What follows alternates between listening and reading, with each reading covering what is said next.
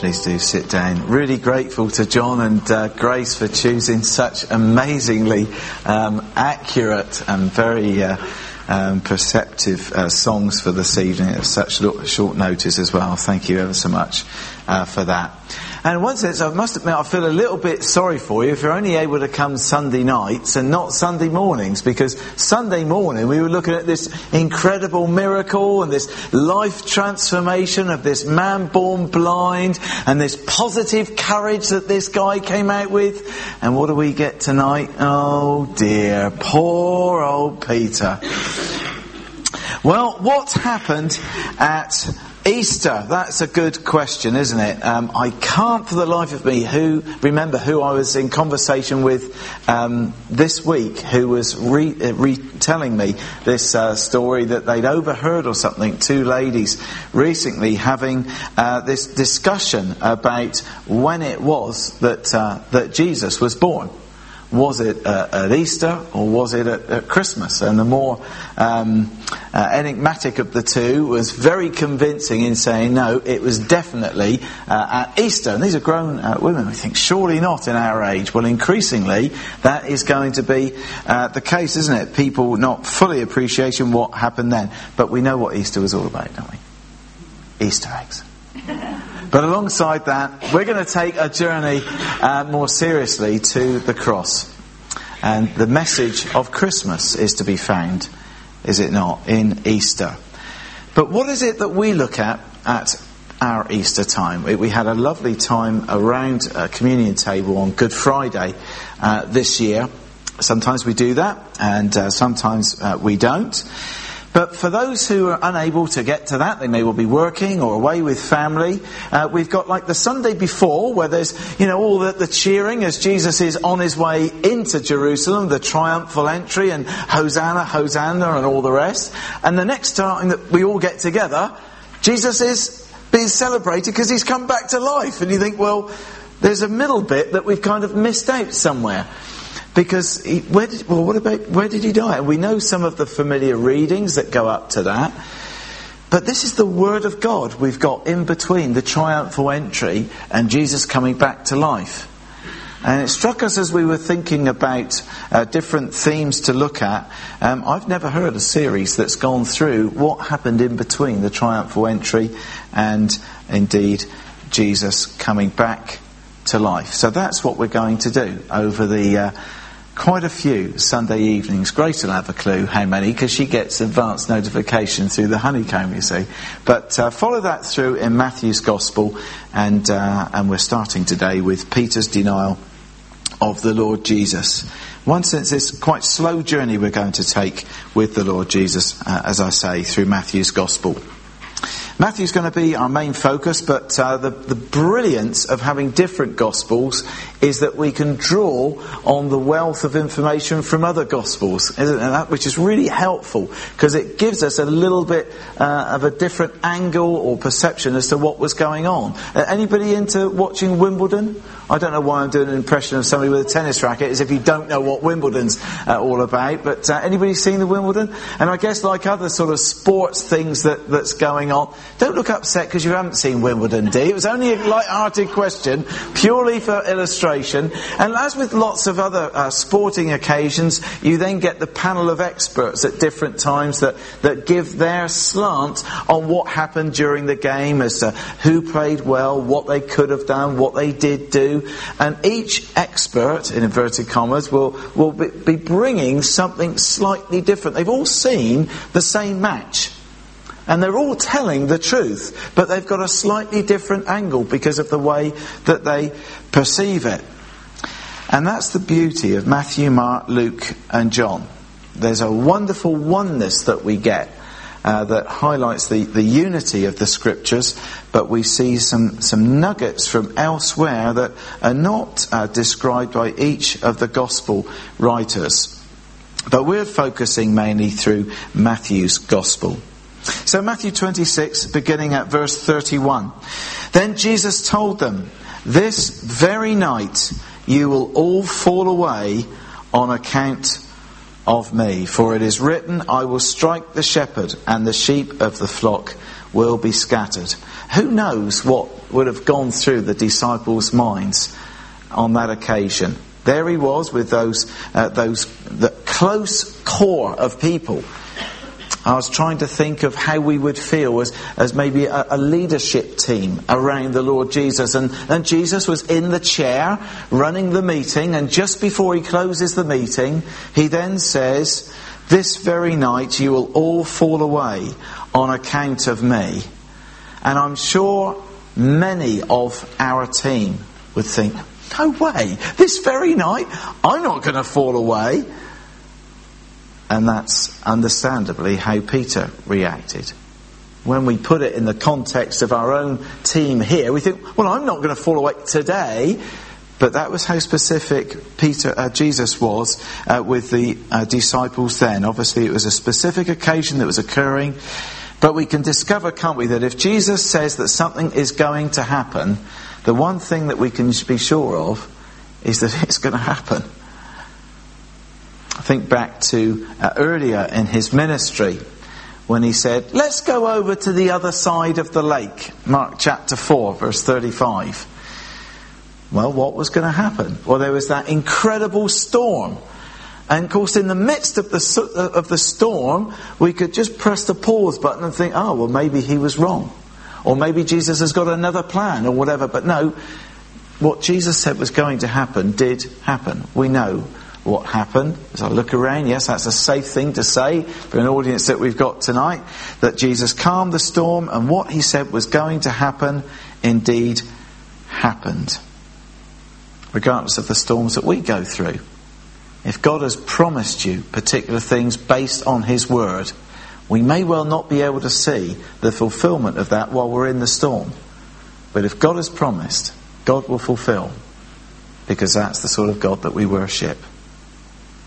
Peter obviously should have accepted what Jesus said, just like we should accept what Jesus says. Jesus was God after all, and he is God.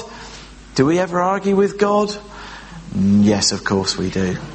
Of course we do. And here was Peter reacting, wasn't he? He was also saying that what was about to happen was going to be a direct fulfillment of that Old Testament prophecy from Zechariah chapter 13. Verse 7. And we see that same thing occurring today. Strike the shepherd and the sheep will be scattered. In two of the churches that I've been a part of in the past, within the history of the church, within the history of those two churches, a fallout with the pastor has resulted in those two churches having a complete split overnight, and numbers halving overnight. Strike the shepherd and the sheep will be scattered. And we know, because we know of the story here about them all fleeing, that's exactly what occurred here. They all fled, and we'll come on to that in a few moments' time. Verse 56 reminds us of that, if you've got your Bibles with you. And I would remind you to encourage you to bring your Bibles as well, particularly as we're going through this on Sunday evenings. So Peter spoke before he thought about what he said. In one sense, of course, it was how God had made Peter, that brashness and passion God used to his glory in other ways, didn't he? But it's very easy for us to kind of reflect that back, isn't it, as a defence mechanism sometimes. This is how I am, so this is how God's meant to be, as if that's the final say in the matter. We need people with Peter's passion and forthrightness, yes we do. But people like Peter need others around them to every now and then say, "Peter, don't say that," and to tread on his toes, just as he's about to blurt something out without fully thinking something through. There's also at least a little pride, isn't there, within Peter, when he says here in verse 33, "Even if all fall away on account of you, I never will." In other words, I'm better than everyone else. So even if these lesser Christians, these second-rate Christians, will fall away, I won't. I never will. Surely Jesus is so pleased with Peter's complete commitment. Shame Peter hadn't the opportunity to watch the bomb film, Never Say Never Again, because that would have been so appropriate for him, wouldn't it? Within seconds, we see Jesus responding to Peter in very honest fashion, but in a way that's going to keep Peter's feet firmly on the ground. Peter, not only will you be no better, but this very night you will disown me 3 times. We can fall so quickly, can't we? Peter was right there with Jesus 1 minute. Full of commitment, full of passion. Gone the next. Conversation that I had with someone yesterday. Very faith-filled. That person is a completely opposite place 24 hours later. And we've been that person before, haven't we? Everything is going great, and our faith seems so secure. And then something catches us out that we've not been anticipating. And it's as if someone's pulled the rug from beneath our feet. And something occurs that really dents our faith. Peter, again not engaging his brain, assures Jesus that he is very much mistaken and will indeed never disown him. Verse 35.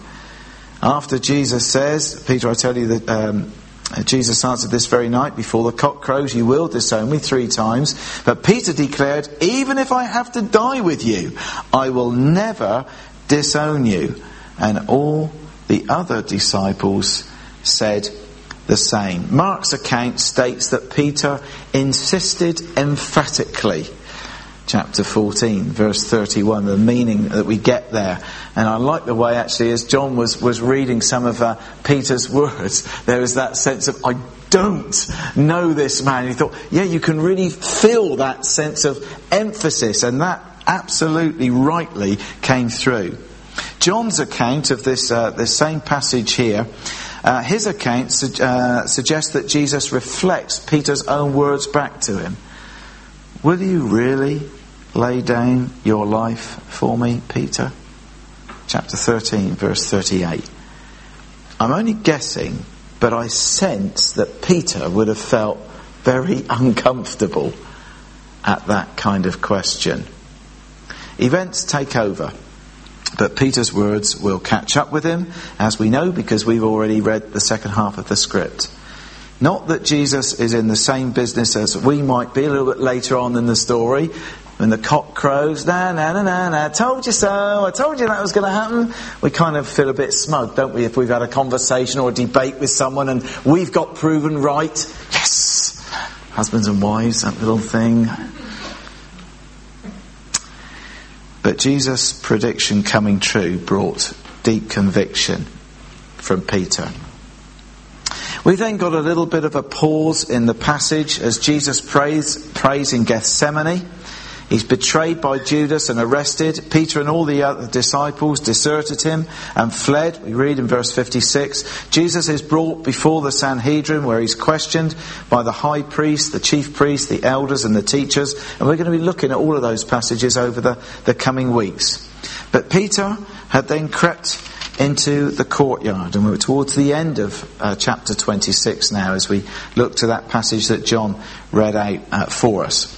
And Luke tells us that Peter followed at a distance. At least he followed. At least he was plucking up. At least, let's give him a little bit of credit here. He may well have fled, but maybe there was something there that was deep within him thinking, I want to get a little bit close, but he was staying at a distance. Luke 22:54. And here he was spoken to on 3 occasions. And again, it's great to look at the different gospel writers drawing in their little clues as to who was spoken to and what was said when. The first we're led to believe was a servant girl most probably of the high priest. She noticed that he had been with Jesus. We don't know how that. But Peter denies this and lies. Strike 1. Then there's another girl, that had seen him with Jesus. He denies it again with an oath. That's a very strong emphasis. That was the first of John's "I don't know the man." Remember when we were kids and used to do that thing of cross my heart and hope to die type thing? That stupid sort of promise that we made. This was a very serious form of an oath that Peter would have been declaring. Strike two. And then we read of those standing there. It's now about an hour later, one of the Gospel writers indicate. And there's someone highlighting that Peter's accent gives him away. Maybe he's been heard in conversation. Maybe he's trying to catch up with the latest as to what's occurring. Does anybody know what's going to happen? Can you tell me where, what, why, how? John specifically notes a relative there of Malchus. Now, Malchus was the guy who had had his ear cut off by Peter. So that's an interesting connection there. And there's that question raised about, yes, surely he was with him because his accent gives him away. But the tension is mounting all the while with Peter. And then he suddenly loses it. And he now starts swearing at them. Strike three. Luke 22, verse 61. We then read these words. The Lord turned and looked straight at Peter, directly after the cockerel cried out. How would you like to have been Peter at that moment? Dig a hole, don't you think, in the ground? Poor Peter, what must he have felt at that moment? There is power in a look, isn't there? Jesus had said what was going to happen. No, it won't. I'll be with you always. I'll follow you, etc., etc. No, seriously, Peter, you're going to disown me. And before the cock crows, you will disown me 3 times. 1, 2, 3. Cockle doodle doo. I'm not going to do an impression of a cockerel this evening. And then the Lord looks at Peter. Matthew then adds, and Peter remembered the word that Jesus had spoken. Before the cock crows, you will disown me 3 times. And he went outside and wept bitterly. But we've got to add in what Luke put in. There's power in a look. I can remember a look of disappointment and disapproval that I would get. It was only very occasional, but from my dad. My mum was the sort of the bouncy, shouty kind of type, and she would probably be okay with me describing her like that. My dad, I can't remember him ever telling me off, but I can remember his look. Now, I don't know who that person has been in your life. Could well have been a boss or an uncle or some kind of parent figure, someone that you've respected, and then you know that you've let them down in some way, and they look at you and their face is filled with disappointment. How I felt on the receiving end of that look was possibly somewhere near the awfulness of what Peter must have felt, having denied the Jesus that he said he would never deny. And just in that space of a few hours, he done it. Not kind of like years down the line. Have we ever denied the Lord Jesus Christ? Well, this week we had the school retreats for St Osmund's, and some of you may well have prayed for that. If you did, thank you for that. It is a very hard day on the Monday and on the Thursday when we've got 80 kids on the Monday, 80 kids on the Thursday. And one of the things that Simon got the kids to do after lunch in that kind of the being tempted to be sleepy session is we're looking at some of the changes that are going to occur in them moving from year 8 up to big school at Hardy's. And so they're to move about a little bit, and Dave, with all his kids' work experience, will be understanding this. To get them moving around a little bit, there's questions on the screen, and they have to either move to that end of the room or to this end of the room. So a question would be something like, you're really looking forward to meeting and having new teachers. If yes, you go to that end. If no, you go to that end. And of course, there's a kind of like a split. You're really looking forward to getting more homework. Yes, that end, no, that end. So you can imagine this sea, this swarm going to that end, apart from, of course, the really big 2 or 3 13-year-olds that think, we're going to pretend that we're going to look forward to homework. Well, I thought we'd do that kind of exercise this evening based on whether or not we've denied the Lord Jesus Christ. So we'll have people saying yes, going to that end, and people saying no, going to... How would you feel? How would you feel if we were to do something like that? Because it's so easy for ourselves to look at Peter and think, what a big head. He thought he knew it all, and look how he went wrong. Dear, oh dear, how could he have done that? Would we go to the end of, yes, actually, I have denied the Lord Jesus, and run the risk of other people looking at us thinking, who would have thought?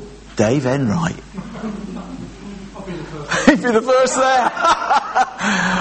Or would we actually go to the other end and risk that sense of people thinking, how arrogant? Or would we stay in the middle to see where most people would go? Because as the kids on the Monday and the Thursday, that tended to be, with a lot of questions, what they did. Then when the ringleaders made a choice, that was then the sort of the kickstart of the swarm going one way or the other way. When we put it like that, maybe makes us feel a little bit more fidgety in our seat about whether or not we've denied the Lord Jesus. It's all too easy, isn't it, to speak with the same confidence of Peter. But the reality is that many of those who have once acknowledged Jesus as Lord are now no longer following him. That's a fact. In actual fact, in terms of teenagers who are following Christ now, if you've got a group of... I've got to get this statistic right. This is the danger of trying to remember a statistic.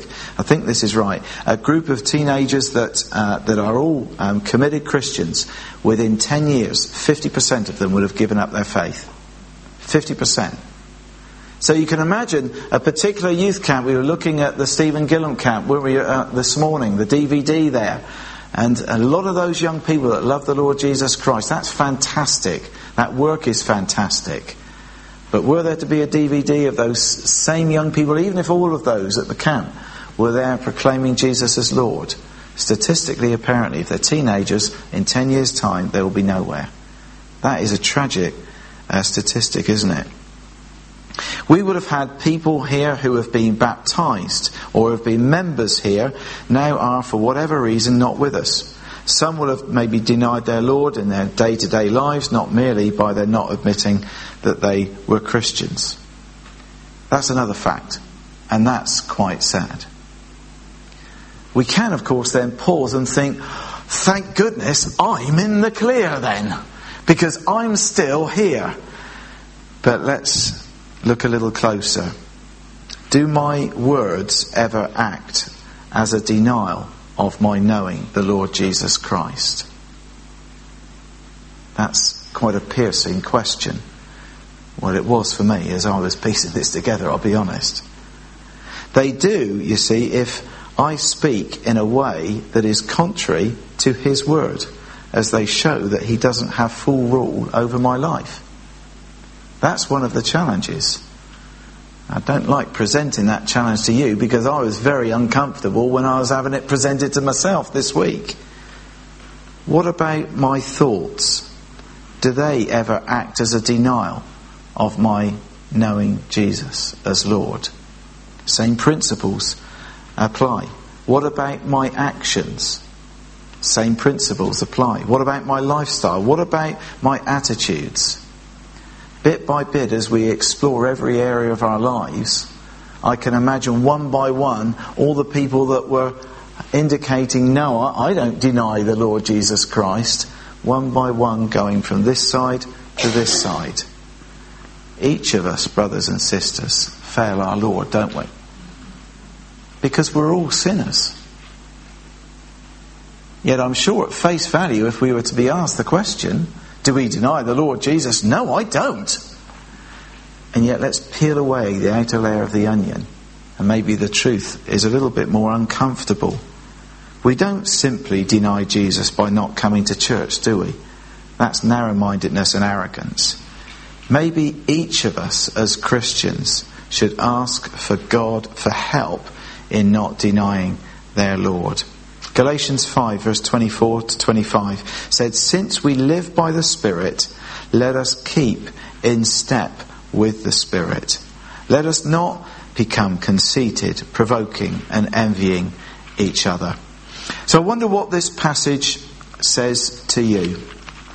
You can think about that as you maybe reread it a little bit later. The good news is this isn't the end of the story. And even if we're thinking a little bit about some of the things where maybe we have not outwardly denied the Lord Jesus Christ. For example, if someone says, "Are you a Christian, Roger?" my answer is yes. That doesn't mean to say in and of itself that I've never denied the Lord Jesus. Because there is a fuller part of my life where there's been areas or occasions where I have. And I say that to my shame, not as a brag or boast at all. Peter was one of those people, but it wasn't the end of the story. John chapter 1, verses 15 to 17. After now, Jesus has come back to life, and we read this threefold question. Many of us will know this. When they had finished eating, Jesus said to Simon Peter, "Do you truly love me more than these?" Question number one. "Yes, Lord," he says, "you know that I love you." Jesus said, "Feed my lambs." Again, Jesus said, "Simon, son of John, do you truly love me?" Question number two. "Well, yes, Lord, you know that I love you." The third time, he said to him, "Do you love me?" Peter was hurt because Jesus asked him the third time, "Do you love me?" He said, "Lord, you know all things. You know that I love you." Maybe wrapped up within that reflection of knowing all things, Peter was going back to that time when he denied the Lord the three times, thinking, "I really do love you, Lord, but okay, look, you know the lot. Okay, I was a bit out of line back then. I've learnt my lesson, but I do love you, Lord." And Peter is dusted down, having learnt his lesson, and then given a place of leading God's people in the future. A few things as we close that strike me here, but there's a couple other lessons as well from Peter which I think are rather wonderful in the way that God acts. Firstly, that we should trust God's word. If God has spoken, then bank your life on it, because he is faithful. Secondly, I think it's worthwhile throwing in by means of application that we should think before we speak. Peter could have saved himself a lot of pain, couldn't he? Had he not blurted out. And even though he got that reminder from Jesus to say, "Peter, I'm telling you, tonight you are going to disown me." No. He still doesn't learn. Needed somebody to give him a bit of an elbow in the ribs. Think before we speak. But thirdly, we should never be those people who presume that we will never let God down. Pride comes before a correct answer. Peter, when he wrote to the church, wrote some interesting words in 1 Peter chapter 5 and verses 5 and 6. He said, "Young men, in the same way, be submissive to those who are older. All of you, clothe yourselves with humility towards one another, because God opposes the proud, but gives grace to the humble. Humble yourselves, therefore, under God's mighty hand, that he may lift you up in due time." The one who had the big issue with pride has been sorted by a touch from the King, and now is teaching the importance to God's people of humility. He learned the hard way. And however we learn lessons, don't we want so much to pass those lessons on to others in a way that would prevent others' pain? We've done that with children or grandchildren maybe, kids we look after. And lastly, maybe we should ask for God's help to not deny Jesus. But what happened with Peter? Well, his fear, did it not, turned indeed to courage. His fear turned to courage. Acts chapter 2. This is not that long later, when there's all the explosion of God's Spirit being poured upon the church and people not knowing what on earth was going on. And I reckon even if there was a bunch of Pentecostals there that day, they wouldn't have really understood what was going on. But then Peter, in verse 14, stood up, raises his voice and addresses the crowd. It's Peter who had turned from that fearful man standing at a distance, the fearful man who had fled, to them being prepared to make a stand and say to all listening, this was to do with Jesus. But also when he was being persecuted in Acts chapter 4, a couple chapters on, and verse 8, as he's there being challenged by the religious leaders of his day, it's Peter, filled with the Holy Spirit, who then says to them these words, "Rulers and elders of the people, if we are being called to account today for an act of kindness shown to a cripple and are asked how he was healed, then know this, you and all the people of Israel, it is by the name of Jesus Christ of Nazareth, whom you crucified, but whom God raised from the dead, that this man stands before you healed. He is the stone you builders rejected, which has become the capstone. Salvation is found in no one else, for there is no other name under heaven given to men and women by which we must be saved." And he goes on, verse 18, "Then they called them in again and commanded them not to teach at all in the name of Jesus. But Peter, along with John, replied, you judge for yourselves whether it is right in God's sight to obey you rather than God. For we cannot help speaking about what we have seen and heard." What a transformation. The bungling Peter who was fearful becomes the Peter of courage that leads God's people onwards.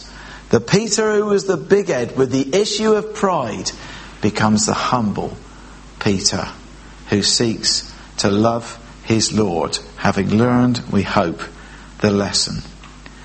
And that's the lesson for ourselves, isn't it? That we do learn the lessons that come to us week by week, day by day from God's Word.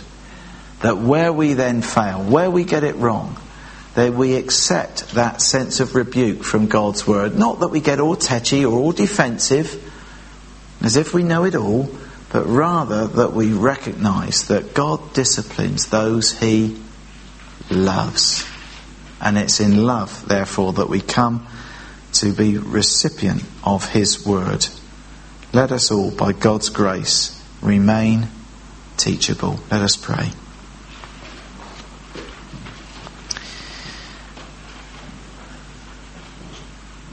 Father, as being someone who's very often blurted things out, I've got a lot of empathy with the character of Peter. Look forward to meeting him someday and hearing him share some of the things that maybe he would now kick himself that he said or that he did, but at the same time to maybe discover what you did in that man's life that transformed him. Yet even as we wonder and ponder that, we know the answer in advance. This man, Peter, received a touch from the King. And we can be those who are able to receive a touch from the King. Father, forgive us when we feel we know it all. Forgive us when we think we're better than anybody else. Forgive us when we have already predicted that we're going to be here until our dying day following you, because we're so reliant on your grace for that. In and of ourselves, we can do nothing. We need your help. We need your strength. And Lord, as we even pray as we do right now, some of our hearts are breaking because we know that there are those that we loved, those that we know, who were once so passionate for their Lord Jesus, that now are just not in the same camp or place anymore. God, we pray that they might receive that touch that Peter did, that sense of renewal, that sense of a fresh invitation to love again. Lord, may they see that your arms are forever open. May we, as your church, in being the arms of Jesus, be always willing to accept back into the fold those who've drifted, those who've failed, those who've got it wrong, those who've denied. For there but for the grace of God go we. Father, we thank you that we can ask these things in Jesus' name, and we thank you, Lord God, for your word to this end. Amen. Amen.